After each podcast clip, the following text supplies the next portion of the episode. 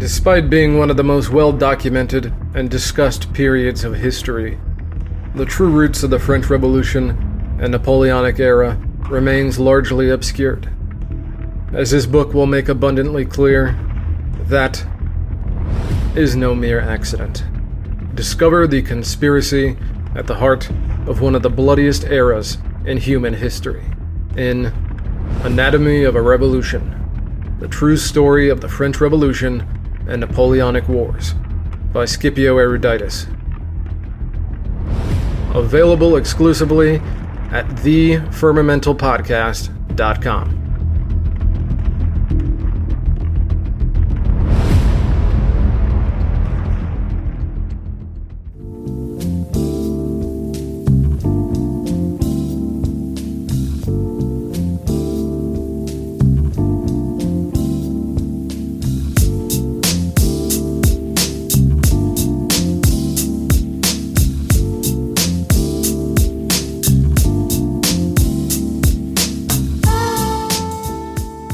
folks, and welcome to another edition of the Firmamental Podcast with your host, Raul. Alex is going to take the night off, so I'll be doing the hosting duties by myself tonight. I have a very special guest that I'm going to introduce to you very shortly, but real quick housekeeping. Just wanted to let you guys know go check out the firmamentalpodcast.com, go cop some merchandise, leave us a SpeakPipe message, follow us on whatever streaming platform you're using, uh, give us a rate, share, subscribe, give us a five star rating, and you know, slap your friends and relatives and loved ones upside the head with this this good material that we're giving you guys. So, um, also we have Scipio Eruditus, uh, host of Dispatches from Reality and uh, famed Substack author.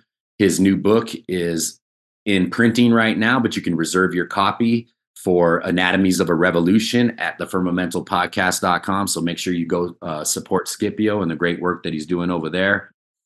And uh, with no further ado, I'm going to introduce tonight's guest. I have somebody in uh, an episode that I'm really excited to bring to you guys because this is straight up in my wheelhouse. And and you guys know that I've t- talked to you before that I've had weird, strange experiences in northern New Mexico, and I have UFO experiences and what I believe to be demonic encounters. So I was excited to get this this woman on my show. She is an author and she is an abductee and she's been through this experience and she's wrote books about this and she is now a christian and she's exposing her truth the truth to what's really behind this phenomenon. And and listen i've listened to uh, quite a few of her episodes. I know she's a friend of L.A. Marzulli's and she is the author of the stolen seed uh, stolen seed evil harvest is the name of her book. Her name is Karin Wilkinson and she's awesome. She's an author. She's here with us right now. And so go ahead and just say what's up to the firmamentalists. Hey, what's up? Thank you so much for having me on. I'm just happy to be here with you tonight, Raul. We've had a great conversation already off off the air, and I'm excited for our conversation to come tonight. So it's a blessing to be here. Thank you so much. Oh yeah, we're so excited to have you. This is something that I've wanted to talk about. I've wanted to have a guest for quite some time and it's always on the Lord's time. He brought you us and this is the time. So we're happy to have you here, but I'm just so happy to talk to somebody who's experienced this stuff firsthand. And before we fired up the microphones, you know, I was kind of telling you about a few of my experiences in acting, asking you if you thought that it was, you know, I was encountering some of the, these uh, beings that you you've encountered, right? And you said, I, I believe you're probably encountering some of the same things I have, but you've had firsthand contact with with these entities. So uh, go ahead and just you can tell them a little bit about yourself. Uh, you can start from the beginning, your first memories that you've had uh, with these experiences, and then just lead us through you know the plethora of experiences that you had up until the point where you uh, you know you're born again and you renew this relationship with Jesus Christ and and gain an understanding of what has happened to you in your earlier years. Great. Okay. Yeah, I could uh, spend three hours going just through that. Um, but yeah, I, uh, you know, I was taken from as early as I can remember. My earliest memories were be, of being taken. Um, there wasn't a time in my life when they weren't coming for me. As a little child, it was uh, confusing. It was terrifying, and it was impossible to talk about because you know we're talking back in the 1960s and 70s we didn't have a vocabulary for this so i couldn't even tell people what was happening because i didn't know what to call them I had my names for them. I called them the little guys, the ones who came to get me. Um, I had I called my handler. He didn't have a name, but I had a little name for him. Nobody, you know, realized that was him. But so there wasn't a way for me to even I tried to talk about it, but there wasn't a way for me to share what was happening. So from a small child, my earliest memories were of being taken. Um fast forward and I'll go back to that, but fast forward um when I was first born again, I was about 18 years old. And it was an amazing experience. Um and these things stopped. But what I didn't know, because no one was talking about it, was that the reason that these abduction experiences stopped during that short period of time where I was walking a good walk with the Lord was that he was God was with me. But no one told me that. No one I didn't know you know, I, I, just didn't have the pieces together. I was young, wasn't mature, I was a young Christian, and this type of message wasn't being shared. So I knew about evil and I knew about rebuking things, but you know, when I fell away from my walk, they just came right back into my life because I'd never really excused them from my life in the first place. Um, so typically when I was little, um, you know, from as young as I can remember, I was afraid of anyone who looked like them. Like the, I had interactions with the Nordic type entities, and some of my father's side of the family had similar features to that. No, they were not aliens. They were just tall, blonde, fair haired, fair eyed, fair skinned. And very thin and they reminded me of them. And so at two or three years old, I wouldn't go to any of those members of the family because I was terrified of them. And my family couldn't understand why. And I couldn't vocalize it. You know, I was too young. I wasn't speaking that clearly, although I, I was, you know, communicating. I just didn't have any words for it. Mm-hmm. Um, and then you know, my memories, my clearer, more clear memories of being taken start around five or six years old, which is when most of us start being able to form these clear memories and and and remember things. Um, and they would show up in the middle of the night, and I would just I would feel them before they were there. I would feel it. There would just be a presence. I could I would just feel terror and fear. I would feel this deep low hum, this vibration. And you and I kind of talked about it. It's like like standing next to a speaker. You feel it through your whole body. And I have spoken with so many other abductees, and we all describe that same sensation when they're close. There's definitely a vibrational change. And I, I've always wondered if that's maybe some kind of a change going from one dimension into another, you know, because we are working with interdimensional entities here. Um, you know, the word alien kind of is a misnomer. It gets used, overused, and people, you know, like to slap a sticker on that as the little green guy with the big eyes. And, you know, they like to wear the ties and the t shirts and everything that has it on there. And I, yeah, and I find, and they're, you know, that they're from Zeta Reticuli and here and yeah. there. And I just, you know, and I find it, you know, almost offensive when someone wears something like that around me because I'm like, do you understand the trauma I've been through? And now you're wearing a t shirt with a giant devil on it. you know, like putting it back in my face. I, I don't find that um, appealing at all, you know, but I, I understand. I will, I, I, will interject here because I think it's funny. I think that's part of the, it, it's part of setting up the end time plan is normalizing these things, putting exactly. them in our movies, putting them in our video games, putting them on our cereal boxes. You know, every, how many cartoons have these entities? You know, they make them seem like they're our friendly space friends Right. Everyone's clamoring to get a logo that has a strange alien shaped face on it or alien wear, or alien this, alien that, alien tape. I use alien tape. I like alien yeah. tape, but I don't like the name. You know, it works great. Just, you know, um, no, I'm not promoting the product, but it does work great.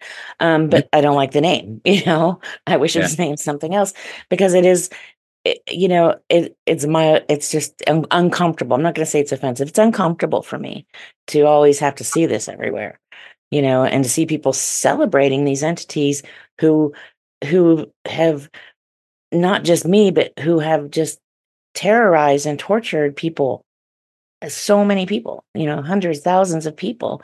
And yet people are celebrating them, wearing pictures of them, sporting, you know, blow up creatures that look like them and putting them on their walls. I don't understand it.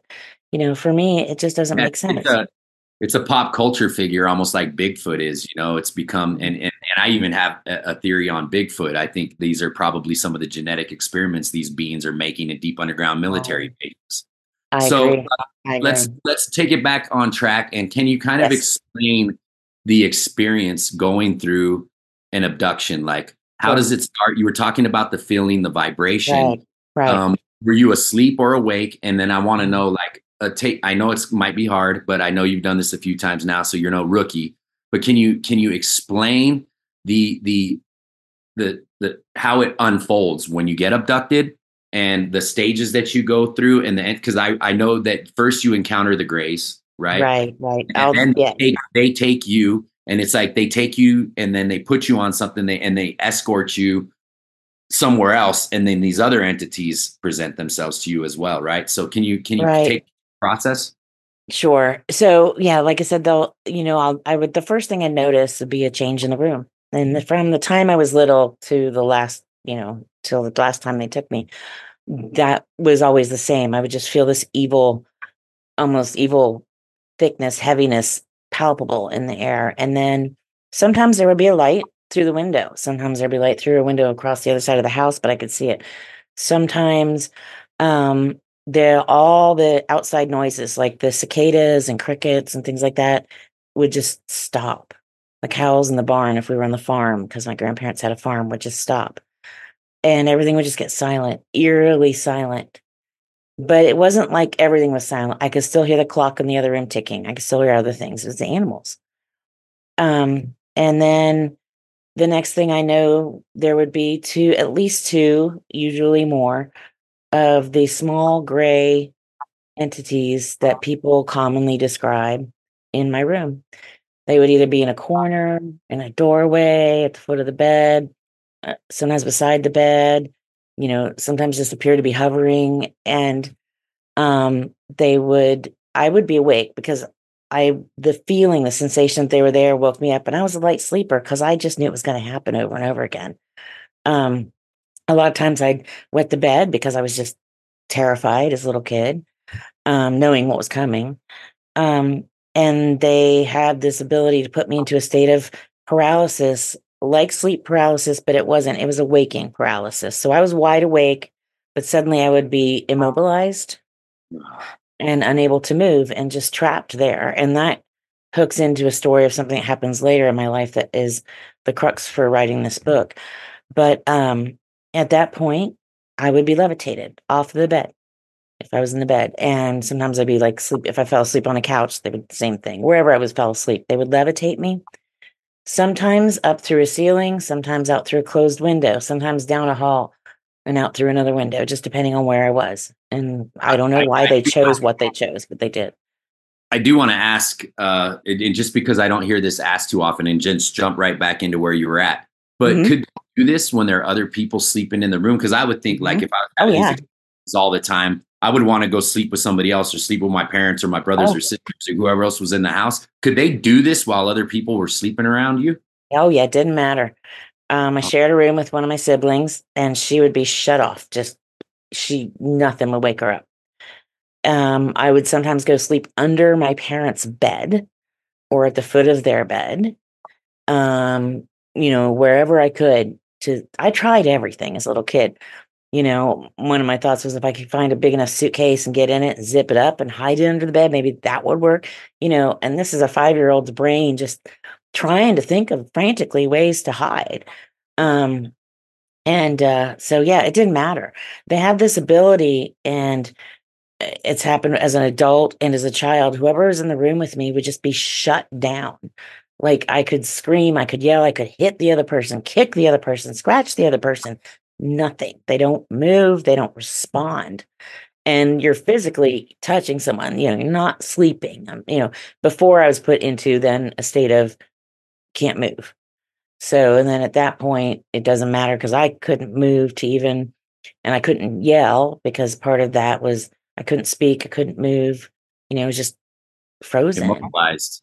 Immobilized. Yeah. And um, then as I'd get close to the window or the ceiling, you know, I'd see every detail. Um, my grandparents' house had wallpaper on the ceiling. I'd see every little detail in the wallpaper, the little lines, and then the seams that would be a little curled, or all the little dead bugs in the light fixture, or as you get close to a window, the smudges on the window, or how all the little squares on the screen weren't perfectly squares, and some were broken and some were bent, and some, you know, weird yeah. things like that. They eh, just stick in your head because you're right up on them.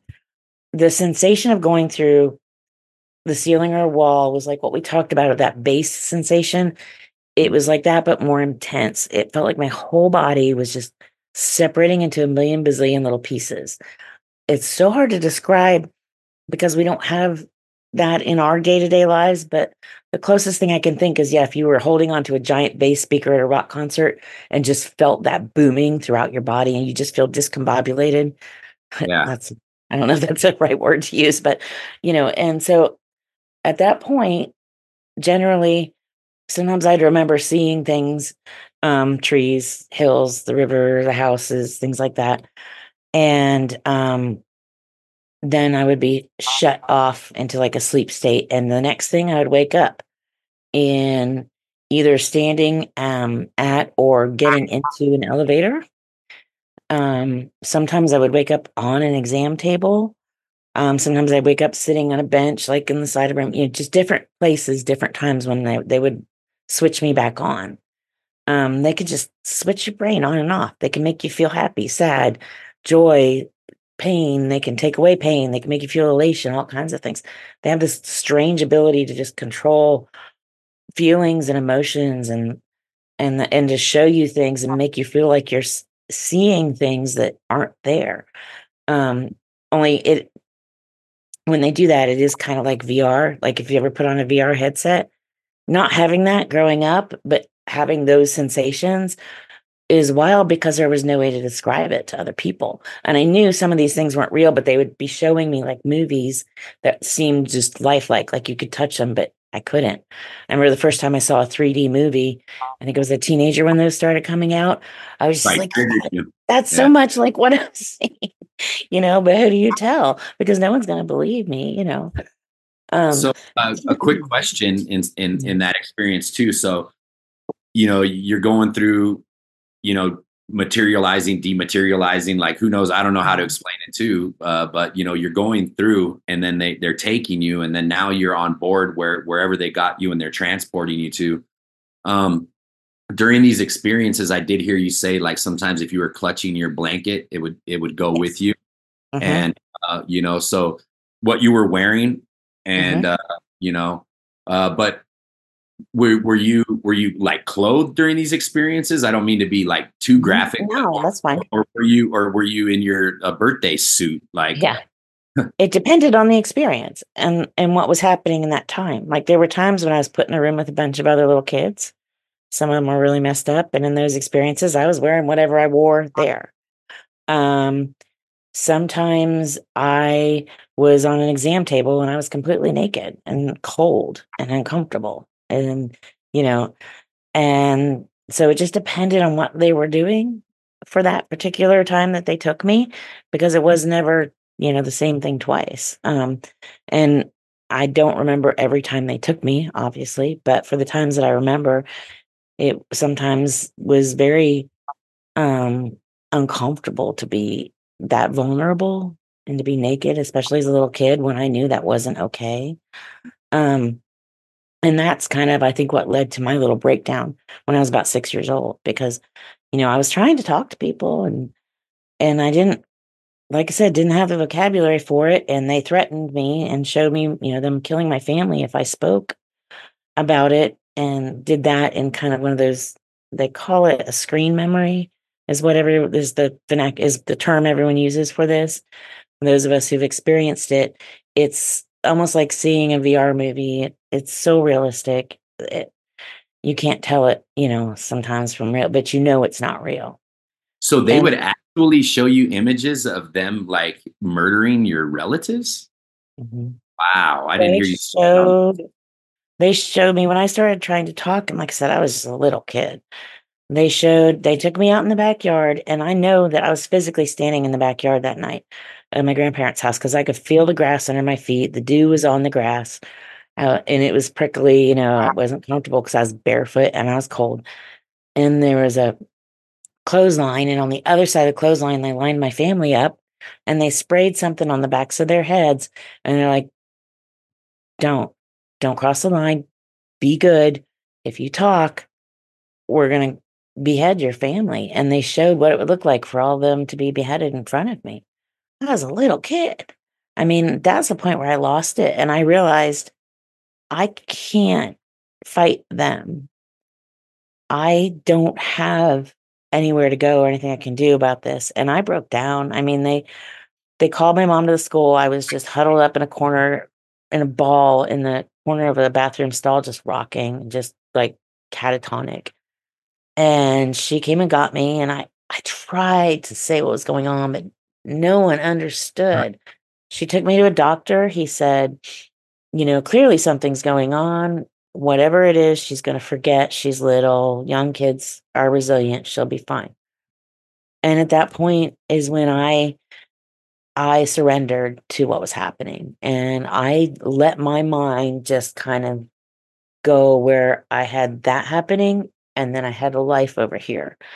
And I learned to go somewhere else in my head and not allow myself to fully experience it sometimes because it was just too much.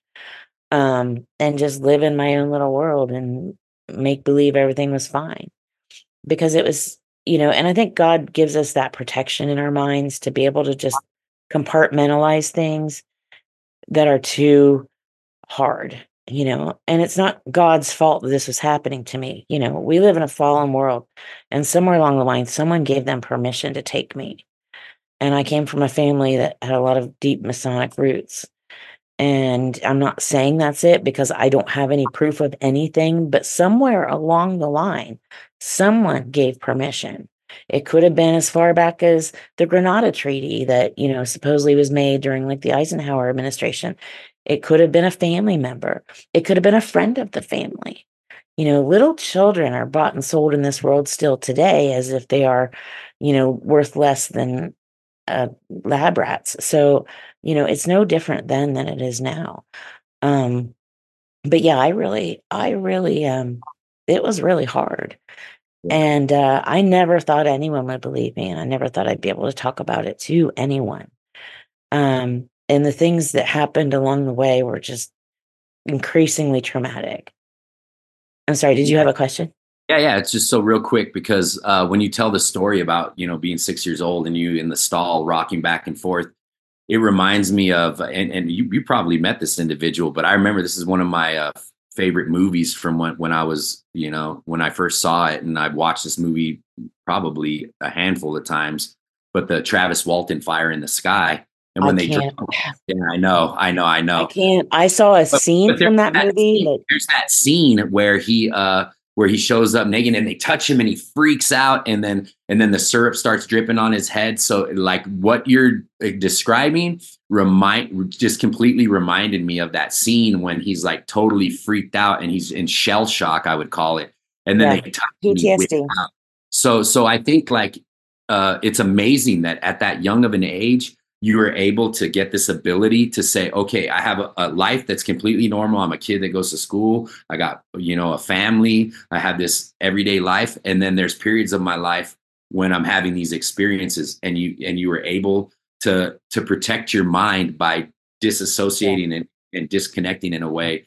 And uh, and and accepting uh, this is thing is happening to me but at the same time i still got to operate in this normal world. I couldn't even imagine having to do that like that's uh, that's crazy, and God was with you at a that very. God. So, yeah, that so, was God because I and I think children do that in in bad situations, abusive situations, in horrifying situations that children to this day are still put into. That breaks my heart. You know, I didn't have it as bad as some of the kids in our world have it today. oh know? man, crazy! Our our you know human trafficking has become the more lucrative for these for these mafias than than the illegal arms trade or drugs. You know, right. they're the number one commodity now, and it's disgusting. But uh, yeah, yeah. our Lord's gonna, our Lord's gonna going to redeem uh, what's happened to those people, and those yes. guilty of of per- perpetrating these crimes against children, it's better for them to have a millstone cast around their neck and tossed into the sea, right? But Right. and the hardest little children, do forbid is them not. for people that would harm children. But at the same time, we need to we need to be praying for these people to to have revelation and wake up to what they're doing. Right. And we have to to- remember that we are all part of this fallen world. So when we pray, and I love my friend Vicky Joy Anderson said this the other day, we have to include ourselves in that prayer and be, God, please let us all, all of us be aware. Let us mm-hmm. all see the truth. Let us all protect these little ones. You know, and I heard so many children and animals screaming over those years that I can't, I can't stand. I cannot stand to see a, an, a child or an animal harmed in any way because it is so deeply disturbing to me from the PTSD from that. I mean, to this day, see, look, I'm tearing up. Okay, you ask a question and I'll wipe my eyes. Sorry. Yeah, no, you're fine. Uh, Oh. So I, I I know it's it's Yeah. it's tough, and yeah, take your No, time. I don't usually get this emotional, but the children and the animal things is it's just too much. It's too much. And that, you know, and I know that, yeah, God has a I'm hugging right now. heaven for I'm those. giving, Thank you. giving- I'm giving her a, a virtual hug. You know, Thank you. No, So- it's it's it's so- serious, and people need to be aware of it because it, it's you know all the stuff that's going on. But yeah, so back to where we were. Sorry, go ahead. So I'm, I'm gonna I'm gonna bring you back to where you were at. So um, I want to get more into because what you shared on like the Mount Hermon podcast was so. I mean, I was just blown away by the story and how descriptive. Like your your the the experiences that you can recall in your memory. you- I mean, it's this is not a fabrication of somebody's mind, folks. This woman has really went through these experiences. Go back. So so you're with these so the ones that first show up the ones that take you from from your home or wherever you're at they're these little grays okay then they they have you and then they escort you to, to tell tell them about the experiences and where you were escorted and and, and what you've seen in those in that chapter in those parts of Yeah. the abductions. So yeah, um, when I would be, sometimes I would wake up and I would be at an elevator, um, and there would there would be like these rows of like elevator doors, and it would one of them would open, and I would still be being escorted at that point, usually by the a shorter grays, a couple of shorter grays, and we would go into the elevator, and it would just go down and down and down, um, and um then we would get off of that and I would be escorted onto what I used to call when I was little the sideways elevators because they would go side to side or sometimes at an angle up or an angle down and really fast. And there were benches in there, like leather kind of or pleather. I don't know if it was real leather, if it was what it was, but you know, um, with like the little sewing, you know, um, ridges in it because I would play with my fingers in the little where the where it was sewn. Um, yeah, and the little seams. Thank you. Couldn't think of the right word. And and and I I didn't have I didn't realize that vehicles could travel without sound like that because you know we're talking 60s and 70s and cars were loud and trains were loud and buses were loud and everything. You know, it's transportation was different. Um, and then then that would take me to a place where I would meet up with my the guy who was always with me, and I call him my handler. Um, sometimes I would call him Toby, but his he was a handler. He didn't have a name. We had a knowing, like an imprint. They didn't use names there, but everyone, every one of these entities that I met was identified uh just in my like a imprint, like a brain thing. I can't describe it because they didn't use names, but they all had a different um identifier. And I so there were some of them that I knew I'd seen over and over again, and some were brand new, and some I never even paid attention to, quite honestly. So at that point, I'd be with my handler, um, and he appeared as a man. He was very tall, very square jawed, very, you know, military looking buzz cut. Uh, sometimes he'd be in military fatigues with like the pants tucked into the boots. And and I think they might have done that because that was something that was I was familiar with and comfortable with to me. He kind of looked a little like my um, best friend Chad's G.I. Joe doll. and I wonder if they, you know, pulled that to make make him look like that. Because I've heard other people say, "I had one, but he looked like Abraham Lincoln. I had one, but he looked like this." You know, so that might be why they pulled that. I don't know that image from my mind, um, because that wasn't who he was. It was just how he appeared to me. Um, later in life, when I was more comfortable with him, and grew affectionate with him and had like a Stockholm syndrome relationship with him, he showed me his true form, which was one of a what you call a reptilian. Oof. And um, he was not ugly. He was not like a disgusting, slimy. I, I think lizards are cute anyway. I don't, I love all animals and creatures. So, except really spiders, I don't prefer them, but I don't hate them. Um, I just don't like them. Anyway, he, he wasn't ugly. You know, he was beautiful. Um, he was very just robust and his skin was just kind of shiny and opalescent and looked like instead of scales, it was almost like jewels, but not jewels. I can't, it's so hard yeah. to describe. Everything was just really beautiful on him. He was, you know, I found him, I was just so used to being with him. And I had a very Stockholm syndrome relationship with him. What is Stockholm syndrome? For me, uh, like- that is a good question. I should explain that. Yes. So, Stockholm syndrome is also known as capture bonding.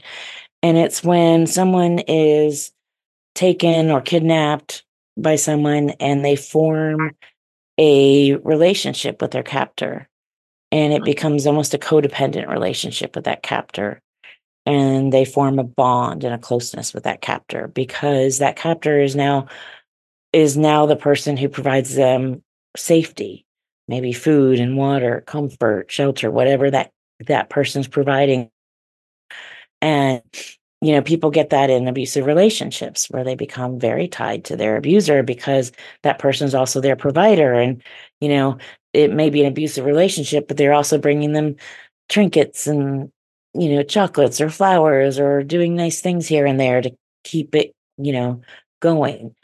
And so it was a lot like that. Um, and so, you know, it was, it was a really weird, um, unhealthy situation, clearly. And um but um so he was always there. When i was taken the little grays you know they're very um and some people probably heard me talk about them but they're like meat suits. They have bulbous heads and big black screen eyes that are stationary. Their eyes don't move. They just look like screens they're they don't smell good they have a kind of a rancid sulfur, urine, dead animal feces kind of smell about them, depending. Some smell worse than others. Not all of them smelled, but some of them really did. And and um, they are real thin and scrawny. They don't have any external organs showing. They are, for all intents and purposes, just an avatar to carry a an entity. And my my uh, my belief is they're carrying a demonic entity. They could carry AI. They could carry another full um, non-human entity inside that suit. But from my experience, the ones I was in the presence of felt very evil. You know, they don't have mouths that open. They don't have sexual organs, so they can't do a lot of damage. They're very frail. But I felt like they were inhabited by demonic entities. And for my friends who don't know, a demonic entity is the um, is the uh, progeny of a. I'm sorry. I was gonna say I, I think they're disembodied spirits of the Nephilim. Yes, they are. They are the disembodied spirits of the Nephilim, which are the progeny of a fallen angelic being or a fallen B'nai Elohim, the fallen sons of God. You know, and Satan fell, he took a third of the angels with him, and a human, which they've been doing since you know Genesis six, and which set up you know the seed war is set up in genesis 3 and 315 and just goes from there and it's still ongoing today. Um, but back to the entities so that's who i that's what i really believe that the grays are that most people encounter. And it makes sense because they would be able to be in our atmosphere they would be able to be around us. If they got caught in some way if there's a crash what's going to be retrieved is an empty suit. Yeah or that demon can stick around long enough to play with people and mess with people's minds. And you know because they are liars they are here to steal kill destroy deceive lie. And the they might stick around long enough to just deceive people and make them think hey we're your space brothers. We just want to share information. And then you know they take off and the suit is just laying there empty. I mean i've seen them empty. Other people have seen them empty um, i think whitley strieber wrote about seeing them stacked in drawers other people have told me about seeing them hanging up on like Rack. some kind of hanger racks and yeah and we've all a lot of us who've been taken have seen them just stacked in corners or you know there's storerooms fire in the sky uh, travis walton has a scene and he's in some kind of uh, in that movie there's a scene where he wakes up and he's in like a pod and he breaks out of it and he's trying to like escape but he can't and they come and they grab him and they take him to this room and the and the and they're like their avatar suits are hanging on the on the wall on these hooks yeah. yeah. That sounds about right. Yeah. I think that, you know, I, I, like I said, I have a real I, I need to watch that movie. I need to try to watch it. I tried to watch it when it got to that scene where he was naked and somebody touched him and he screamed. I had a panic attack and I had to leave the room and I cried for an hour. And then it's like, I don't think I can watch this movie. And everyone's like, What's the matter with you? I'm like, Nothing. It's you wouldn't understand. And I just let it go, you know, because you don't tell, you know, you can't tell everybody that that's what's going on. Um, or at that point, I couldn't. But um, so yeah, I'd seen those. Uh, but then once I was wherever they were taking me, you know, usually to these underground facilities. I say underground, it could have been underwater, it could have been underground, who knows? But it was down in the elevator. Tartarus, right? Uh, the depths. I'm sorry. The Tartarus, the depths, uh, mm. Sheol, where these things are encapsulated. You know what I mean? Right. And it makes sense that you say that the grays smell like sulfur because where does sulfur come from inside of the earth? That's true. I never thought about that. But yeah, you're absolutely right. That could be why they smell like that. They're like rotten eggs and ugh, they're just nasty, nasty creatures. Um, and then there were other grays. And I think those little gray suits are fashioned after the other grays because the grays on in the facilities where I was and the places where I was taken, they were taller, they were different heights. Some were really tall, some were kind of tall. Um, some were not very tall at all. Um, some were more robust than others, but they all had that same look about them. Just like people, they were just different sizes and shapes and styles of the same entity. Yeah. You know, I mean, you could, they were all grays, but their eyes moved and they had mouths that moved and they had facial expressions and, you know, could raise their eyebrows or their forehead things would wrinkle. Um, and they didn't have eyebrows.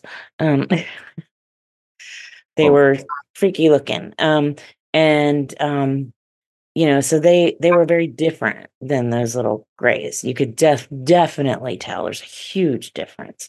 They seem to have personalities, even.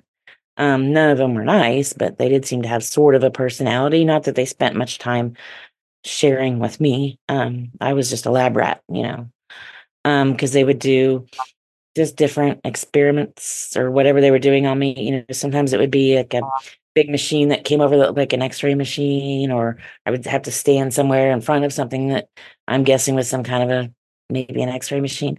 You know, I don't know what any of those things did. Um, they would just stick needles in my neck or my chest or my wherever, you know, you name it, they probably did it. Uh, very invasive um, and different all the time. Um, and then there were the insect mantis looking type entities. They were always off on the other, just off, kind of watching everybody.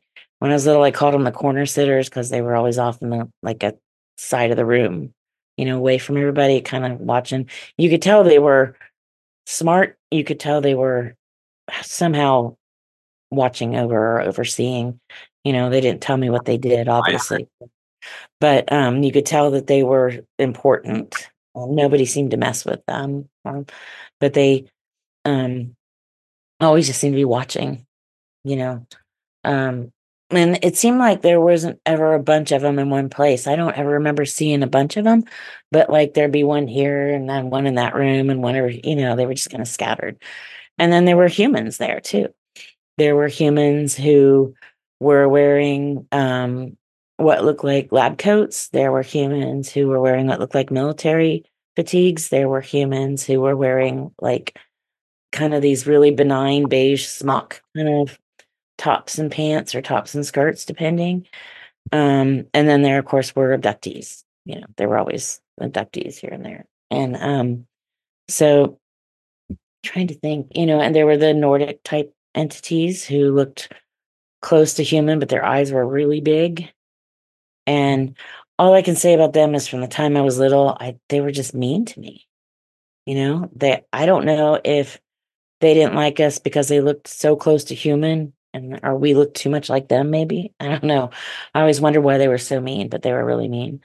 Um just disdain. You just get I would always get a sense of just ugh, I don't like you from them towards me, you know, just disdain, just like they so so quick question on these. So so we have the little grays we have the larger grays which are more expressive seem to to have personality traits. We have mm-hmm. uh, these insectoids and then you have the the nordic looking species. I also like when i think about the nazis right? Uh, mm-hmm. uh, hitler wanted they say hitler wanted this uh create the supreme race and i think that maybe he was all into like divination and and contacting spirits and he had like all these uh you know, mm-hmm. shamans and spirit guides, and they're practicing black magic. And I think they encountered these things possibly because they were exploring around down in Antarctica. Oh and, yeah. Yeah, and I think that you know, and and here on Firmamental, obviously with the name Firmament, we're we're level plane geocentrists. We're we're flat earthers, what they would call flat earthers. But you know, um, I think that uh, that's where Hitler got this idea, you know, of right. godlike species and and he wanted to create humans in their image right? Or he wanted right. this race that reflected them.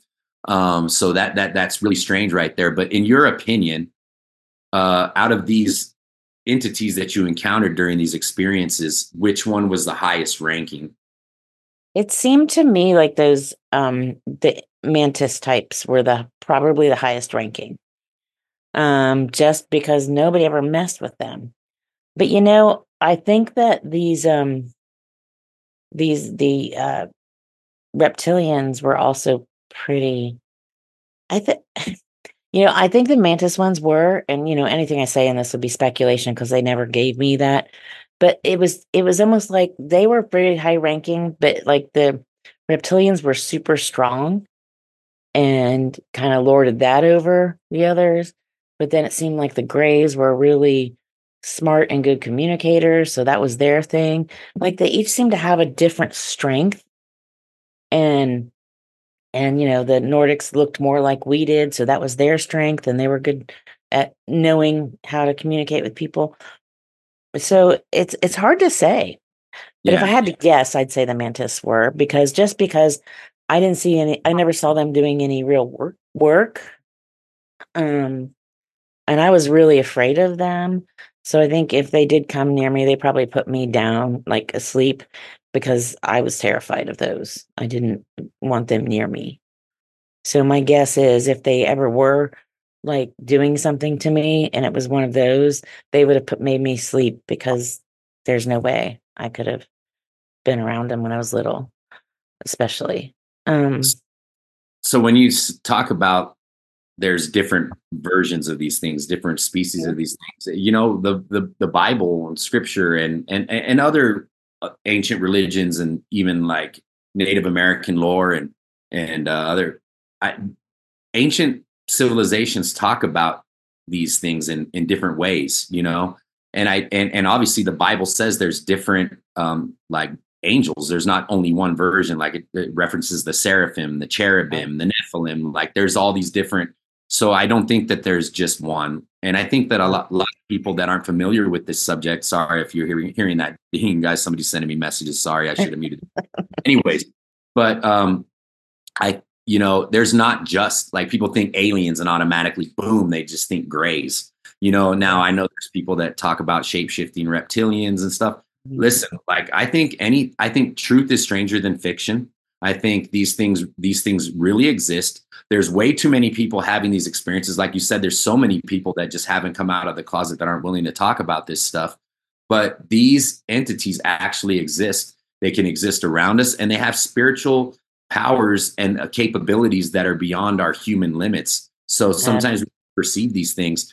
in your opinion, would you say like there's actual like people walking around and like under the disguise of humans that are actually like like these things like you know what i mean? Like do you think yeah. that there's undercover aliens walking around among us as humans? And and the bible does say you never know when you're entertaining angels right? But obviously right. there's bad ones and and let's not forget folks there's good angels too. They're only one third so there's two thirds are, are are good and and protectors right? So in your uh, can you talk about probably the good ones versus the bad ones and and do you think that they they're they're out here walking around us yeah I think it's entirely possible that they are. And I know that sounds crazy, but look, we've been conditioned to believe a story that has been spoon fed to us for a very long time, as opposed to the native traditions and the oral traditions and the things that are written in our ancient texts and not so ancient texts that say otherwise. So everyone's been, you know, conditioned to believe that we just live in this sterile little world where it's just us, we exist here and nothing else. And boom, that's it. And that's unfortunate because I don't think any other culture on earth has ever believed as narrowly as we do right now. And that is purpose done and purpose driven because everything in the spiritual realm is heating up and they know it. And the only way to allow it to continue without people wising up, getting saved, and being able to rebuke these things left and right is to convince people that they don't exist. You know, from the movie, um, uh, from uh, the movie where it says the uh, the greatest trick the devil ever played was convincing people he didn't exist. Um, the usual suspects, yeah, that you know Kevin Spacey says that I think, yeah, and that's true. It's true. So there's a lot of truth. Yeah, yeah. I'm sorry. Yeah. I think it was a Robert De Niro movie. Yeah, it's Robert De Niro. Yeah, it might have been. That's oh yeah, that's right. You're right. You're right. Or yes. Al Pacino. Al Pacino, yeah. one of those. Yeah, I get them so, too mixed up, but yeah, it was the Devil's Advocate, I believe, and it yes, says, yeah, yeah, that's it, the, exactly. The great, greatest trick the devil ever ever pulled on humanity was convincing them that he didn't exist. Exactly. And that's going on today.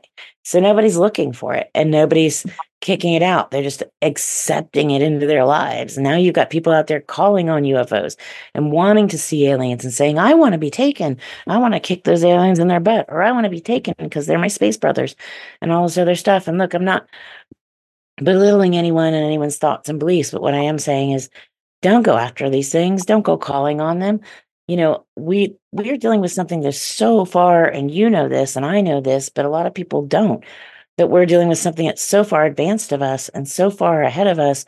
It doesn't exist just in our universe in our little space but exists across multiple different possible um, planes of existence that we can't even imagine. And they're coming in and out and they're so powerful and we are powerless against them. The only thing we have going for us is that we have the same creator that they do.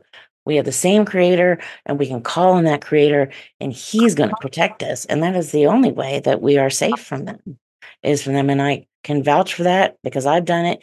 You've done it where you call on Jesus and they have to go. They have to leave. And that's the only reason I'm not being taken today. And I wish I had known that when I was 18.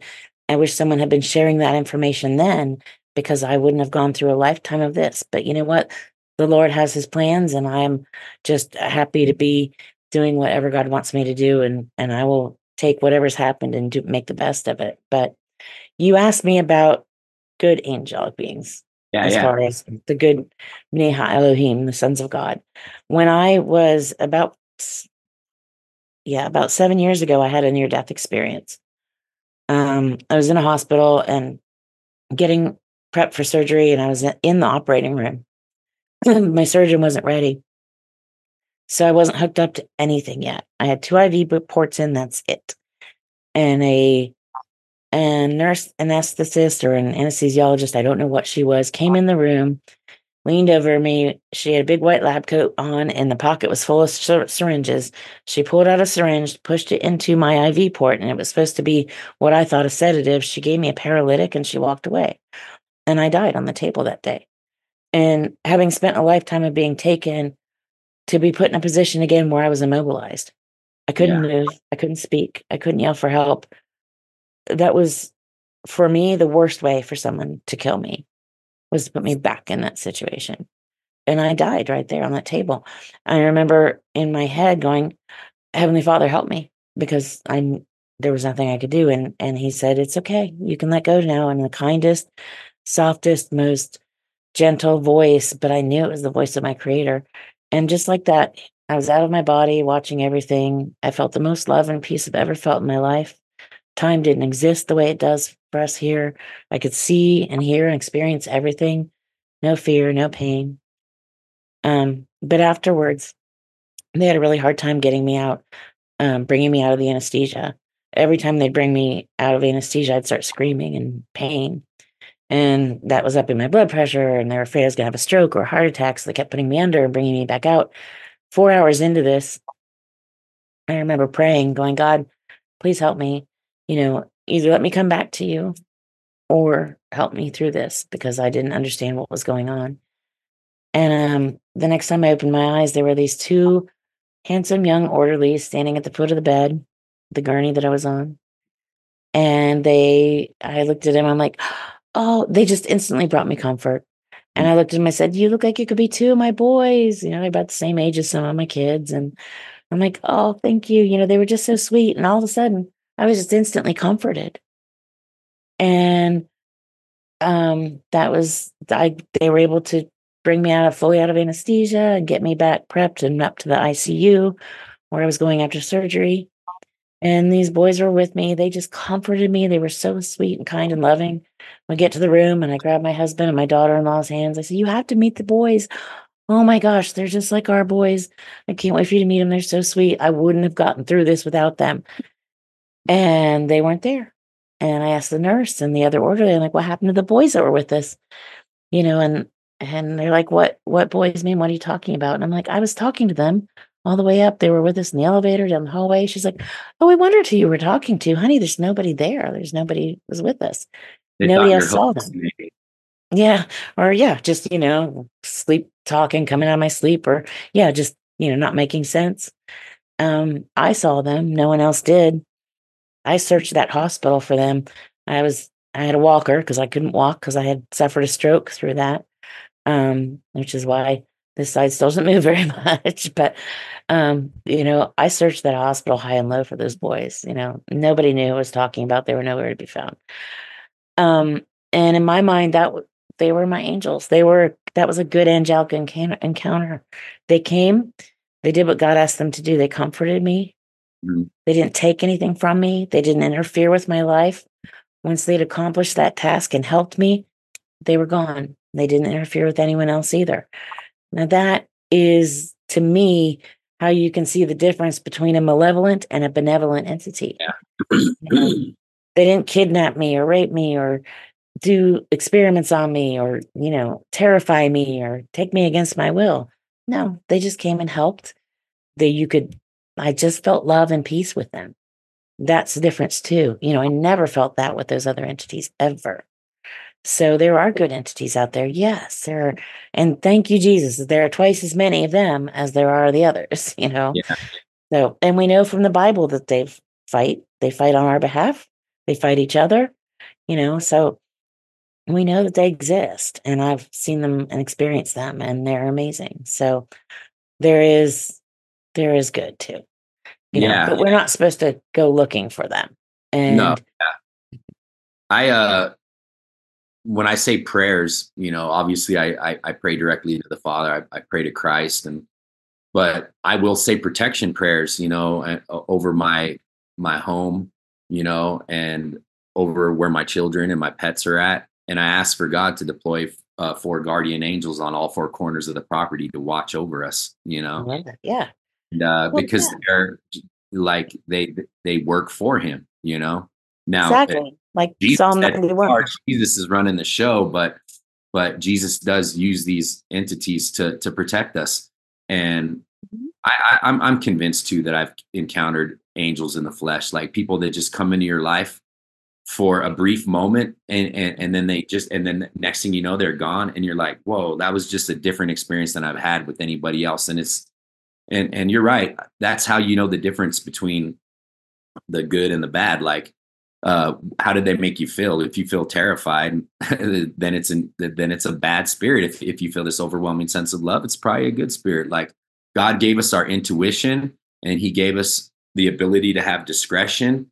And and when you when you really tune into to that, uh, He shows you. You know, He speaks to us, but you got to listen. You got to be in mm-hmm. tune with it. Like so many people, like you say, it's just it's sad in our world that we live in is so many people are just tuned out.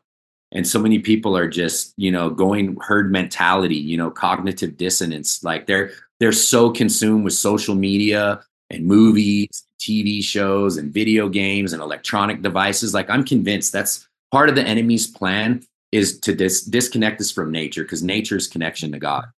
And right. and and they would they want us hooked up to technology. And i'm really convinced that the whole artificial intelligence and transhumanism is all about that it, basically they want to take it to another level. They don't just want to have gray skin suits. They actually want to be able to come in and, and encapsulate us which we oh, are sure. the temple that the, the our bodies are the temple that houses the holy spirit.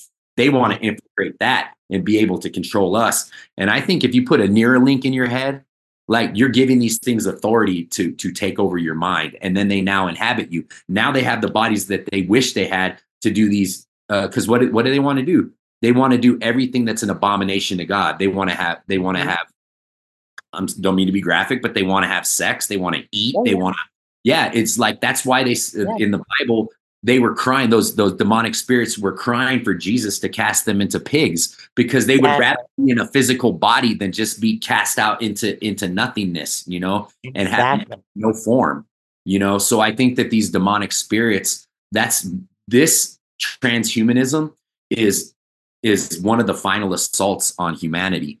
And and people really leery about this stuff and we need to get back to our roots with nature and and they're doing it mm-hmm. right? They're doing it but they're poisoning our environments. They're spraying us with chemtrails. They're injecting us with vaccines that have this technology inside of them they're putting this gmo stuff in our food. They're putting it in our water supplies. It's like how do you escape it?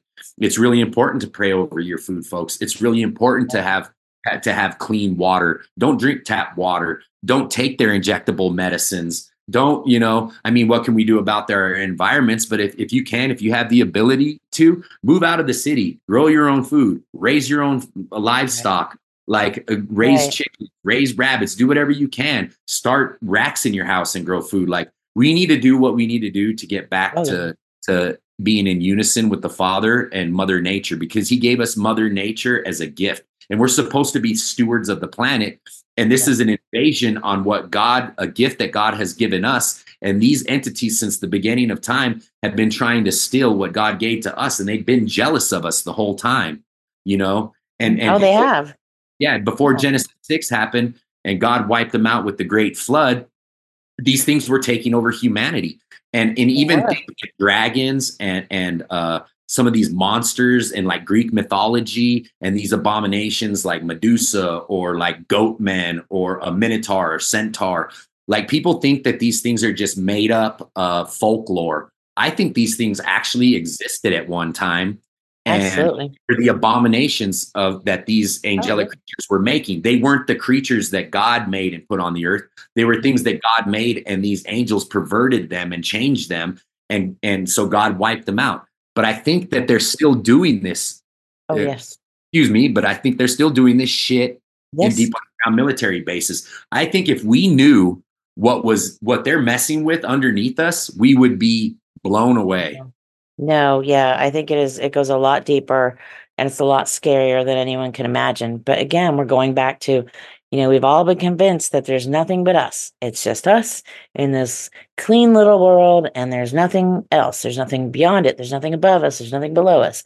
It's just this. And and it's a very scary view for people to have because they're going to be shocked when they find out what's really going on. You know, everything has been, you know, obfuscated from us deliberately. You know, yeah. as L.A. Marzulli says, you know, deliberately obfuscated from us. And and people have to just be awake and be aware and be looking at what's really going on. You know, like you said, yeah, get in the dirt and grow something, you know, appreciate what God's blessed us with, you know, learn how to bake your own bread if that's your thing. If it's not, then whatever, you know, you can do to help and to be self sufficient because we're not teaching our children to be self sufficient. I'm teaching my children. I taught my kids to be self sufficient. That was important to me because I never wanted them to have to depend on calling up and ordering groceries. You know, if you need something, you can make it. You know, I mean, they'd be like, oh, we don't have bread. I'm like, we can make bread. We can make bread that'll be ready in 30 minutes, and we can make bread that'll be ready in three days. Which kind do you want? You know, you you have to teach your children that we don't have to depend on someone else for everything that we need. Am I milling my own flour? No, but I have a friend who does, you know, so that counts. Yeah. Um, but no, I think I think it's really important that people understand that deception runs really deep, and I don't think we're going to ever get any kind of full disclosure from the powers that be because to do that they would have to admit to what they've been doing for a very long time. Yeah, and that yeah. deception is incredibly deep. And what they've been doing to and animals and humans. I mean, you talk about cattle mutilations, no one talks about the human mutilations. And the same thing that happens to cattle is happening to people. It's crazy. You know, but yeah. you don't hear about it. Nobody hears about it. And they think, oh, cattle mutilations. Oh, it's just one of those things that happens. How is it? You know, really look at it and then tell me, explain how this is happening all over the world. The surgical precision, and these cows are drained of blood, but there's no blood pooling anywhere. Yeah. Yeah. Laser sharp incisions, uh, genitalia removed with precision, very specific parts too. Very, very specific, organs, sex organs, lips. It's like they're going for very specific parts. And like yeah, you said, specific cells and things like that. Of, of, satanic hillbillies just doing yeah. this. This is a surgical precision. You know, it's the same thing. Like if you look at the the ancient megaliths, and I've been really getting into old world and and and and Tartaria and the mm-hmm. evidence of floods and cities that oh, great yeah. cities that were destroyed and they were harnessing energy from the ether. And we've had, I think we've had multiple resets where these people that rule our world rewrite our history and erect heroes that are fake and they mm-hmm. put them on a pedestal and they say, "Oh, we made these buildings." No, these were here before you guys. Here. Yeah, they were here. You know, and they knock down buildings they don't want us to see, and they, yeah, rename things, and yeah, I mean, I used to love to collect old history books, like as old as I could find, because they all said something different. Yeah. And I just thought that was fascinating, you know, how, you know, everything, you know, we just you you have to just we just we have to understand that we're living in a world that's been created for us and a for people to believe a very specific narrative that's been put before us. And and it's unfortunate. But the the Bible tells us, you know, they will be given a strong delusion, so strong that even the most elect will be deceived. We're being deluded. We're being shown a delusion every single day of our lives, and the only thing we can do is pray, put on the full armor of God, and know that we are protected. You know, and I love how you talked about, you know, praying the angels around because Psalm ninety one says He will charge His angels about us, that we wouldn't strike our foot against a stone. I mean, that they would lift us up with their hands, their hands. And then there's other verses that say where Paul talks and he says, you know, well, if me or an angel preaches something other than the gospel to you, then they should be stoned or whatever, you know, persecuted. He's talking about angels preaching to people. You know, all throughout the Bible and the Word, they're all over and they're doing things that humans do. They're interacting with us. So, back to your question from a, a, long time ago do I think they could be walking among us? Yes, absolutely, I do.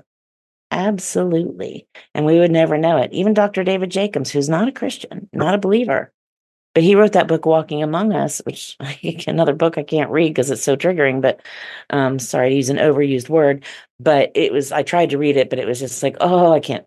Um, because he hit really close to home. Um, but you know, and my friend Al Matthews has had face to face interactions with hybrids.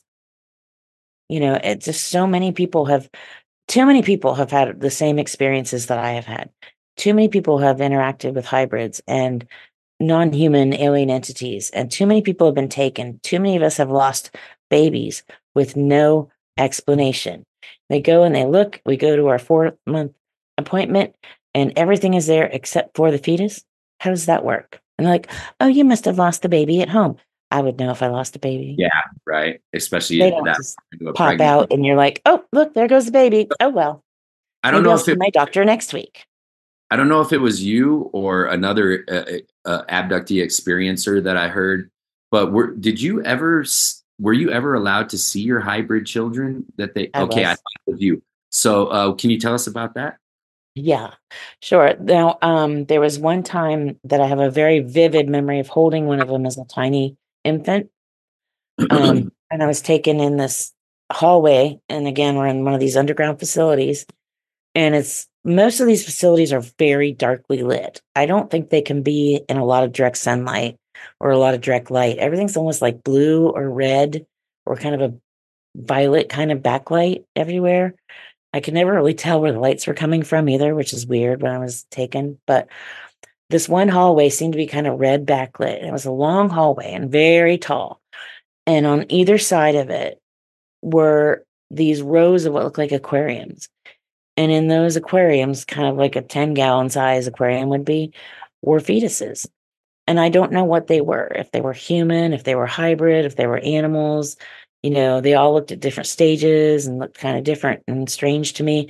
And I couldn't see clearly. And they didn't let me stop and really take notes about each one. You know, I was being ushered down a hallway.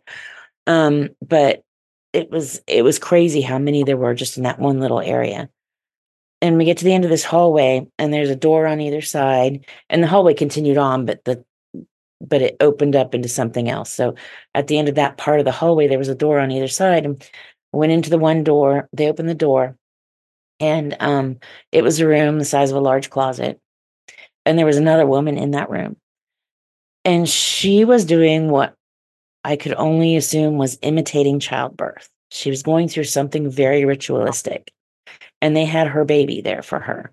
And she was pretending to give birth to it as if I don't know if they were trying to see if that would do something. I don't know. She was really excited about her baby, though. And then they handed me my baby and they said, This is your baby. This is a good baby. Hold your baby. Love your baby, you know. And so it was very small, but it had a very large head and very large eyes. And I held it up to me and it didn't cuddle into me. It didn't, Yeah. you know, my babies just nuzzle into me, you know, even a baby kitten will nuzzle into, you know, and nothing. It was like holding a brick. I mean, it didn't respond to me.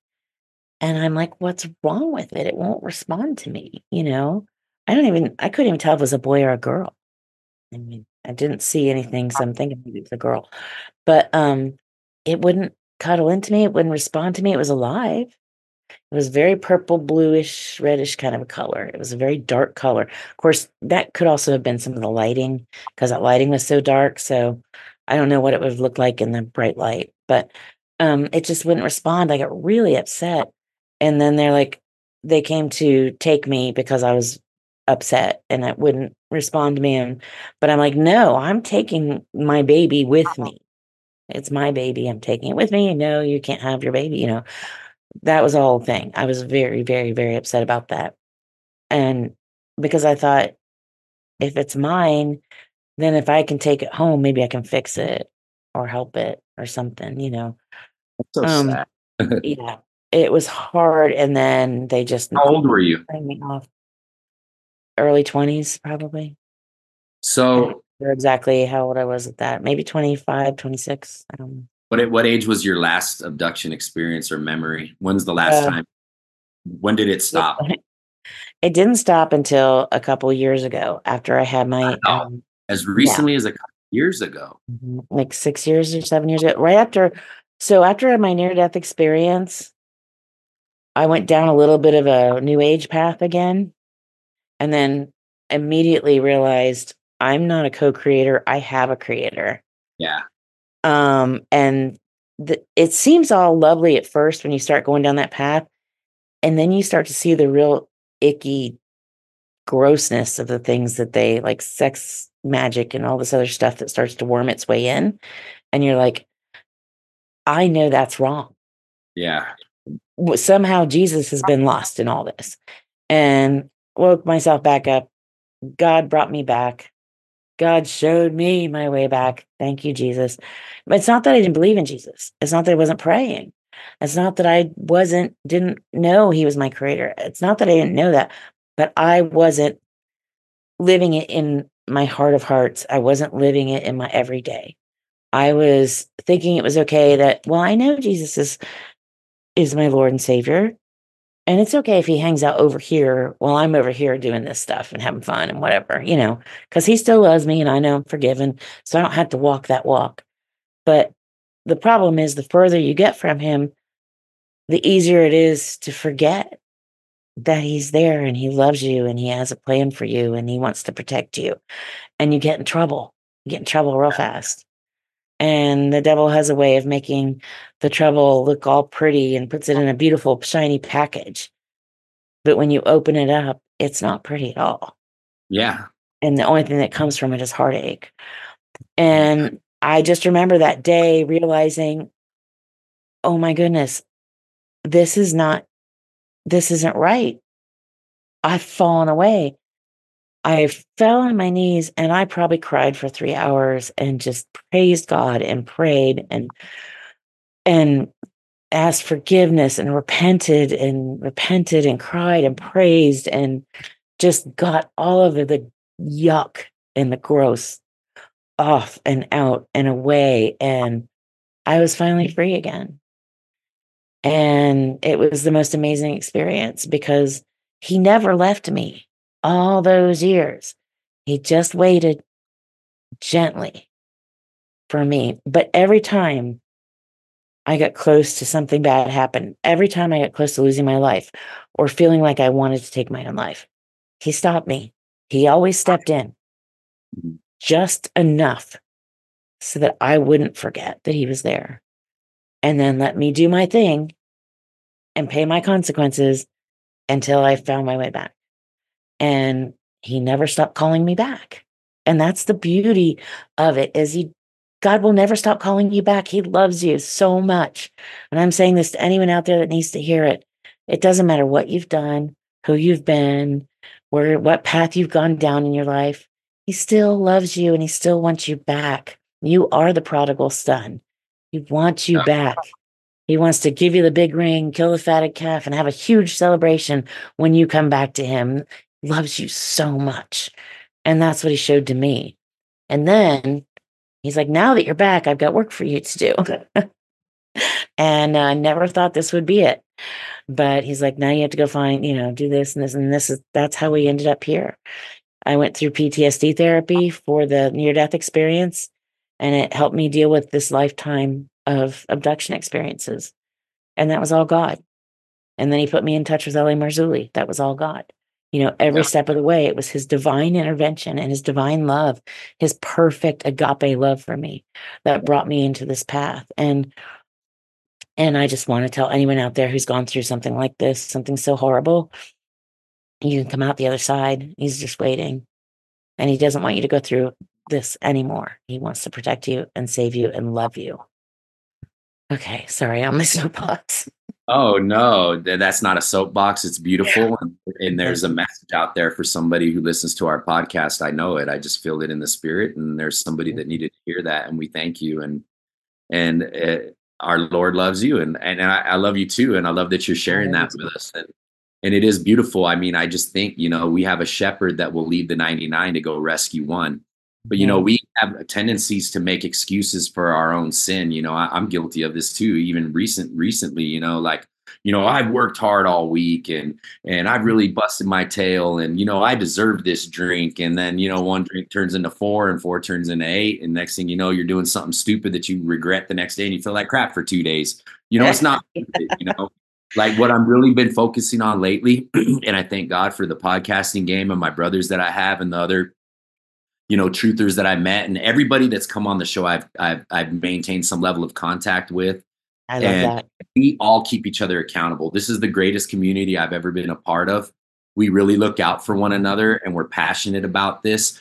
We might disagree on little details, but when it comes to the grand scheme of things, we're pretty much on the same page. And you you do have a calling on your life and what you're doing is powerful and and there's people out there that need brave people like you and god's called you for to be that brave person to inspire others who are hiding and running from these things to to step out because that's the way we break the chains of bondage is when we confess our sins unto one another. Obviously we confess it to the father but when you when you confess your sins and you do not hide and run from them and you face them head on like you can break those chains of those chains of bondage and mm-hmm. i did mm-hmm. want to uh in saying that kind of just rewind just a tad because in the beginning of the show and i have another friend of the show shout out uh, joseph colin wright um, i want to get your book on our website by the way but man this guy's just had so many strange experiences but it's coming out now through another brother of ours shout out scipio that uh Scipio pointed out to him, I think a lot of this stuff has happened to you throughout your life. A lot of these demonic encounters or encounters with strange entities has happened to you because uh, maybe your some of your relatives were in into some strange things, you know. And it's coming out now that like this dude's related to royalty, and uh, you know that that that he probably has like relatives that were involved in like some sort of ritualistic magic or maybe even masonry and have ties to like elitists um, so maybe some of this stuff is generational. Um, I heard you mention that you had uh, grandparents, I think you said, that were practicing Masons and that you had parents and myself. The, yeah, the rainbow what? I was a rainbow girl. My parents were Eastern Star and DeMolay. Eastern Star is for the women, DeMolay is for the men. That's the junior group. And then continued. And my grandfather was a high level Mason. Um, and um, and we also come from a royal bloodline, so uh, it's all over the place. You know, there's so many different ways that, and so much of that that could seep in. And that's not to say that everyone who's involved in in a Masonic group is evil. No, you know, a lot of people get involved in it because it's what everyone does in that area, or it's what the cultural norm is, or for whatever reasons. It's where you go with it and how deep you are in it that that has the impact, right? So, because I was inducted into Rainbow Girls, I didn't know what they were putting me into. Um, but that's the for the young women, you know, young girls like around 13 to 16 years old. Um, or I think 13 to 18. And um, I found it gross, uh, honestly, because we were just little girls in formal dresses walking around a room circled the room was ringed with these old men. It was just it was gross. Um, I could sense that, you know, all my senses went up and it's like, this is not a good atmosphere, you know, get out. You know, you get that feeling when you're not safe. Yeah. I'm not Almost saying like they did anything, right? But it, it didn't feel comfortable. Yeah. It's just like, oh, it felt creepy and gross, you know, and I know my parents were in it in college, you know, in that in the young adults groups. And then I knew my grandfather was a very high level Mason. And then I knew my father was involved in like Knights of Columbus and stuff like that. But you know, he was a good man too. So I don't, I can't say what impact that had. I know I come from a royal bloodline as well. And um, so I don't know, you know, I don't know negative. You know, I think there's a lot more to that than we're ever going to have all the answers to. I think it's a manipulated bloodline um, because when you have an Rh negative, it means you don't have that protein around the blood cell. That is what creates the diff- the positive versus negative. And I think that was done on purpose to try to maybe manipulate. You know, it doesn't make us non-human. It doesn't make us Nephilim. If you have red hair, you're not Nephilim. If you have Rh negative blood, you're not Nephilim. It just means you have a different trait but I think it might have been something that was messed with to try to get back into being able to procreate yeah. with humans. Because I really think during the flood of Noah, God changed something significantly. I mean, they were shut in the ark for seven days. What happened during that seven days? And how much did God change them? You know, it's we're talking about our creator. Anything is possible. You know, I, this is just a theory of mine, but um, I possibly think too, because now now God could miraculously perform a miracle and like have all these animals get along with each other for the time that they're on the ark. Mm-hmm. But there's a part of me that thinks that it didn't house all these animals, that maybe he gave them a form of the animal or yeah. like a feed of the or you know what I mean? Yeah. Like mm-hmm. yeah, exactly. DNA. Oh yeah, it could have been genetics, and yeah, and then and they were able to like afterwards, you know, God showed them what they had to do to to right. to, to recreate them. I don't know. This is just a oh yeah a, a theory that I that I have. But no, I'm with you on that thing. The, the reason why I ask about the uh, you know, the lineage and the spiritual ties, mm-hmm. and and I'm not saying that your parents, your grandpa that was a knight of Columbus and so forth, but I've had another guest on my show who uh who was a victim of satanic ritual abuse growing up. Mm-hmm. Um, I don't know if you're familiar with Nathan Reynolds and his story. And his grandfather was a knight of Columbus, and his parents yeah. and, and the family were uh, part of a serpent cult. I, I don't, I can't recall the name of the the name of the cult again, but he said these people they seem very normal on the outside. They, they're mm-hmm. pillars of their community. They might even go to church. They might put on that mm-hmm. face. You know, they're they're normal people in the community. They might even be politically active. They're your teacher. They're your whoever, you know what I mean? It's the same thing. They're a deacon in the church. They're a teacher. They're a congressman. They're a, a yeah, town councilman, whatever. Yeah. yeah. Yeah, and he said, you know, these people that prey on children, they specifically put themselves in positions to be around children. You know, they'll they'll they'll be teachers, they'll be bus drivers, they'll be yes. scout leaders, they'll be church, yes. church youth group leaders, you know, and right. and they're in sheep's clothing. They put on they put on this mask to portray this image, but they're they're wolves in sheep's clothing. You know, okay. and it's, it's scary. You know, we really have to keep a sharp eye on our children and uh, it's just it's it, this is the time now we start pulling away because it's very apparent that the, the, the times that we're living in have just become at least for us that are awake not woke but awake that things have become so strange. It's like it, when, when we live in a society in a government in a world in a country that is so corrupt and they're not using our taxpayers money to, to, to do anything good for us. They're just using it to fund wars. They're using it to traffic humans. They're using it for to steal elections. They're doing it for all this nefarious stuff. It's time for us to lock arms and say uh, and and and civilly be disobedient, but do it in a peaceful way. But say we're not participating right. in this anymore. If we all locked arms and right. were able to do that, they couldn't do shit to us. Right. But that's why they have to feed us all these agendas to keep us so disbanded. And I talk to people today. I'm like, the, one of the things that really irritates me is is critical uh, critical race theory. And it's like, how are you going to fix racism with more racism? And even slavery, we've been lied to about, like the slave trade and stuff. I believe there was black people in America before. There's African blacks. There was American blacks too. I believe some of the native tribes were actually black, uh, black people, dark skinned black people. And even uh, less than five percent of white people were slave owners. Ninety five percent of white people couldn't even af- afford slaves. And there was black slave owners too. And and and they've totally constructed this story to to blame a whole group of people. And and even if we're generations uh, uh, uh you know removed from having to do anything with slavery ourselves they they they're, they're going to teach our kids like all white people are oppressors you know? And then if you're if you're black or brown you're oppressed and you live in this fundamentally oppressive system where where you'll never succeed. So they're they're feeding brain seeds into black and brown people telling them you'll never be successful because this system is built to to not let you succeed which is a lie. That's a lie. You we, we you hmm. can succeed. It's up to you to go succeed you know?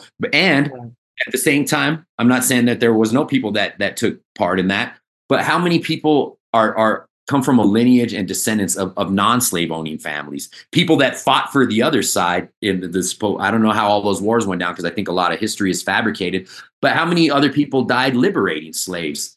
You know and what about all the white people that came over from eastern europe and all these other countries that were escaping fascism and communism and came here for a new life that had nothing to do with slavery that they should feel guilty too because they have blue hair or green eyes? And like all it's doing is building resentment and animosity between two groups and telling them that they fundamentally can't get along. And it's a lie. It's a lie from the enemy. Because even then, how are you going to fix racism with uh, telling another group it's okay to, to, to hate this group? Because look at what they've done to you. That's the exact opposite of God's teaching. God is about love and forgiveness. And yes, if whatever, whatever the real truth is, let's get to that. But Yes. Even according to their story, okay? Let's say their story of history is what they're telling us is true, okay? But even then, who it's going to do us no good to just resurrect old memories and instead of learn from our past mistakes and move on from them and find common ground, uh, and, and, and forgive one another and embrace each other's cultural differences and learn to get along and coexist and love and have forgiveness for one another and move on we're just going to replay all this old stuff and refuel hatred and refuel animosity and anger and and, and one group's going to get preferential preferential treatment over another. All you're going to do is build resentment between the two groups. It's just totally one of their little games that they're playing to keep us divided because they know they know if we locked arms if we locked hands together and we stood in unity man, forget this right and left crap. Forget this Democrat Republican bullshit. It's all a facade. It's all a big game. You know, right. I'm, so, I'm so not looking forward to what's happening with Trump and Biden because I think they're both horrible. Like, I, yeah, uh, it's it's Biden, we don't really have a good choice. Worse, but like I don't trust Trump either. I mean, we're talking about yeah. the guy that pushed Operation Warp Speed, and it's like I see b- behind all their crap. I see behind all their crap, and I'm a multi-racial person. You know, like I have mm-hmm. Hispanic blood, I have some Native blood, I have European blood, and you know, I, I it's mm-hmm. beautiful. And and I, I have Hispanic children, I have Native American children. Um, my children are all married to. I mean, we are such a mixed, wonderfully, beautifully mixed bag in my family. Trust me, you know, I'm the odd man out, out in my family, but no, and I see anything that divides us is is a problem for me because I don't think that any division that we have is just giving the evil a leg up. I mean, we have to be careful. We have to stand together. You know, I, you know, wherever anyone stands on how did the Nephilim return or where everyone stands on the firmament and all those things. I think it's amazing. And there's so much good information out there. Honestly, I think we're all right in some way. I think there's even a bigger picture and we're all kind of missing it. And we'll get to know that when our time comes. And that's why I think it's so beautiful that we get to share all this information. But when people start fighting about it, that's what hurts my heart because Jesus says, Come to one another with gentleness and kindness and love and share with each other and lift each other up and help each other, you know. And if we're not doing that with each other as Christians, uh, there's no hope for us. There's no hope for our world. We've got to be a unified, loving group of people who are looking past the differences and just loving and lifting each other up and being good to one another and kind to one another and embracing our differences and sharing that information. I mean, everyone gets so up in arms about the shape of the earth. I mean, I think it's fascinating. I love all of it. And I'm learning so much from everyone, like from what you guys are sharing and everyone else. I'm like, gosh, that makes so much sense. I love that. And then someone else will come out with something. I'm like, oh, that's good too. You know, it's all just good information. Josh Monday is amazing, man. Oh, yeah. Oh man. So good. Honestly, like I was really upset with the way the a lot of people were like, oh, still I know good God could use bad and turn it around and, and, and use it for good. But I was mm-hmm. really disappointed with the Pastor Dean Odle, Pastor Greg Locke, Flat Earth versus Globe Earth church debate. Yeah, that's that made my I, heart hurt. I thought it very ugly. I thought it was a bad representation of Christianity, yeah. and that's the a bad taste in And honestly, like you know, I think Dean Odle uh, he referenced way more scripture than Locke, but um, I just didn't like the way it ended. And and after I had Josh on my show, I was like, man, I was like, I wish he would have been the one to represent the yeah. the level playing Earth because man, Josh, Josh is amazing. Yeah, Josh is such a good guy. He's amazing. I love him. His biblical just, cosmology stuff is on point, brother. Shout out Josh Monday and the Christian yes, Conspiracy. Shout out to Josh Monday. He's a great guy, a strong Christian, a great father and husband, and wonderful all around guy and smart. I wish I had more time to learn more about what he does and what you guys are doing, but God has me on this path.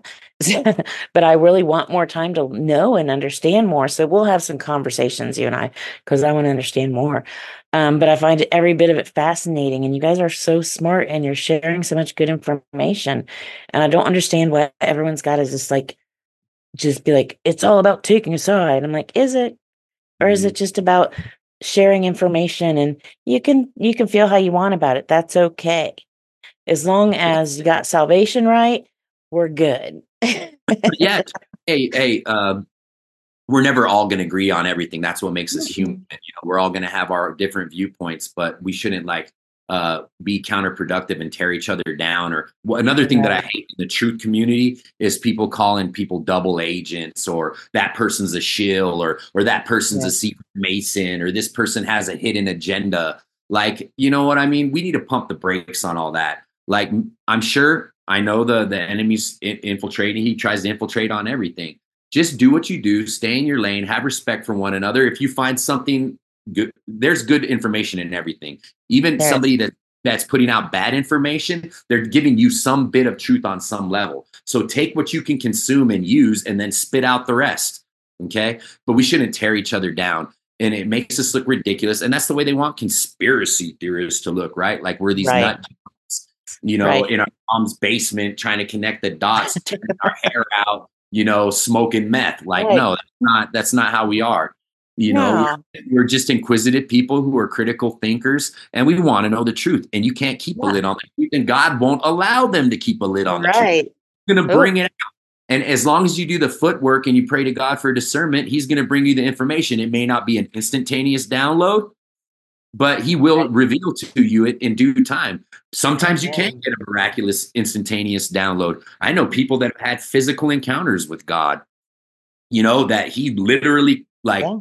appeared to them and and and oh, you know, so it's not impossible, but we all have a, a mission to fulfill and it's like are you stepping up to the calling? And the enemy uses our sin to separate us from our calling. Because when we live in sin and listen i sin. I'm a sinner. I know i need god's grace. But at the same time i don't let my sin separate me or stop me from keeping to pursue my father's what my father wants me to do. I get up i dust myself off and i say okay uh, yep. i need to get back to it and every day is a new day with God, and, and every day but, we start again. and every day I'm going to sin. It's just mine. It's I have a sinful nature. Yeah, I've been meditating on this one scripture though, and it was like you know to return to your old ways is like a dog returning to its vomit. You know what I mean? And it's yeah. like now that I'm older, it's like I've had a little bit of taste every now and then. Like go back and be like, oh, you know, I'm gonna go out or go go to the yeah. bar. Okay, and then God shows me immediately this is not the place that I want you. And uh and it really, dude, it's like, uh, why do you want to return and eat your old vomit? Like once you get to a certain point in your walk and, and you're walking good and you're getting strong and you're connected, like God will show you, like, dude, do you really want to go back to that? I don't yeah. think so. Right. Some places will seem just repellent. They won't feel good. They won't you know, you'll go back to someplace you've been, you're just like, ugh, why did I ever go here in the first place? Or this just makes me feel bad. It just puts a heaviness on your spirit. And that's just that's just the glory of God. You know, he's always revealing new things and we're growing and we're learning and as we're going along. And we need to just back to the, you know, lifting up our brothers and sisters so that we're all walking along together and we're all growing and we're helping each other along the way. Because yeah, I am so grateful that I don't have to be perfect because I am very far from it, you know, and every day is a new challenge, but I know God's got me and I know He's going to help me through. And every time I start to feel sad or feel bad for myself and, you know, get on the, the crying train or whatever I'm going to do that day, you know, God taps me on the shoulder and He's like, Hey, I got you. It's okay. You know, and then he sends one or two people to send me a random text out of the blue, you know, some mean girl is mean to me, but then three other nice girls will come along and be like, Hey, you did a great job, or Hey, sister, I just want to say I love you, or have a blessed day, you know. So God's got me, you know, and and I wish I wasn't so needy sometimes, but I am because I'm human. So that's how we are, you know. So but this has been amazing and i hate to wrap up yeah. our time but i know we're getting close so yeah yeah, uh, so i just want to keep going on yeah no i just wanted to tell you that that you really glow like you're glowing to me right now you remind me of one of my really good friends that that kind of watched over me during a hard time when uh when my mm-hmm. father passed away and uh yeah i actually had a year where i lost like four people really close to me within the span of a year and i wasn't dealing with it right and i was in drugs and alcohol and I had somebody that watched over me, would check on me, make sure I would eat meals, and just like, and you remind me of her. So like, that sounds I, like something I would do. I feel I, I feel uh, a, a, lot of automatic love for you, not only but you're a sister in Christ, and and I love what you shared with us. And you are on a mission from God. And I do just want to pray real quick, and then I'm going to shoot it back to you, and then you can tell people yeah. where to find you. But I just want to say, right. Father God, Lord Jesus, Lord Yeshua, thank you so much for this opportunity right now. Uh, use this message that Karin shared with us to touch somebody's heart, somebody who needs it. Uh, let the light shine down on them. Show them the truth. Show them the way. Show them that you're the way, the truth, and the life, Lord. Just God bless Karin and her ministry and her work and because it is a ministry lord she's she's out there calling to people that have been victims of this or victims of abuse or victims of ptsd she's being brave and stepping out in faith and and sharing her story so just bless her and keep her protected from head to feet and guide her path uh, and and just give her renew her cup refill her cup every day energize her give her the strength that she needs to fulfill this mission and also god just look just bless this podcast and the people that we're trying to reach and uh, we thank you, Lord, for this opportunity in your holy name, Yeshua. Amen. Amen. Thank you, brother. That was beautiful. now I see the spirit. There was a while when you were talking, and I was just sitting here smiling so big because I could just see the Holy Spirit with you, and you were just glowing too. I mean, I even wrote it down. I'm like, I have to tell him because you just it was so beautiful. So you know, it's wonderful to meet another brother in Christ who has that as well. And you are truly anointed and you're a blessing. And I'm so grateful that I got to meet you tonight. And now we'll be friends. So that's wonderful. So yay. You I'm friends with everybody that comes on the show. So before we wrap it up, before we wrap okay. it up, go ahead and tell them uh, where they can find you. Yes. Okay. Uh, the book is Stolen Seed, Evil Harvest, and you can find it exclusively at lamarzulli.net. That's L A M A R Z U L L I dot net. Um, you can also find links to that on my website, which is my name, KarinWilkinsonAuthor.com. And I'll give you all of this for the show notes so that you don't have to worry about how to spell it. Um, you can find me on Facebook and Instagram under my name, Karin Wilkinson on Facebook, Karin Wilkinson Author on Instagram. Unfortunately, they're different.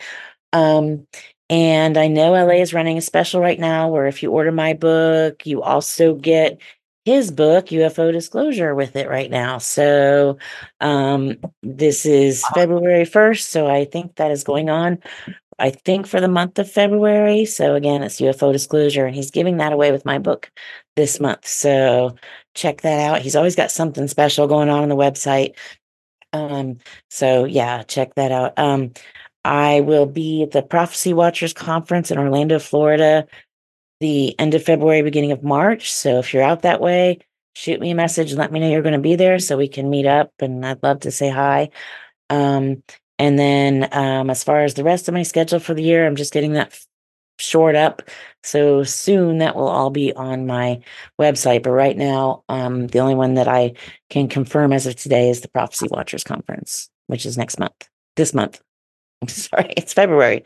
So, yeah. yes, that's a lot. But, uh, and if you have any questions, you can, if you want to reach out to me, there is a page on my website where you can contact me and it goes directly to my email and I will get back to you. I may not be able to get back to you right away because I get a lot of messages every day, but I do go through them all. And if you ask me to respond, you know, if you're asking me a question or you want to just kind of share your story, share your experience, just know you're not alone. I will get back to you. Um, please don't think I've forgotten you if you've already reached out and you haven't heard from me. I absolutely will get back to you. Sometimes it just takes a while, depending on my schedule and my travel schedule and how many messages I got recently. So, but please reach out if you just you're not alone. You're not alone, especially if you've had an experience like this. Just know you're not alone. And I'm working on some things for the near future where hopefully we'll have a little network of people you can talk to, and I'll be able to hook you up with those people through my website as well. So, and a good Christian network of solid people that are, you know, that we can work together and just just to have fellowship with. Yeah. Awesome. Well, thank you for joining us once again. You heard it here, folks. That's Karin Wilkinson. Uh, you heard all the information. I will make sure to post all the relevant links in the description below. And uh, thank you again for joining us. And remember, guys, protect your domes. We'll see you next time. Peace. How do we find ourselves here within these walls and chains as a teardrop lands? There to blame?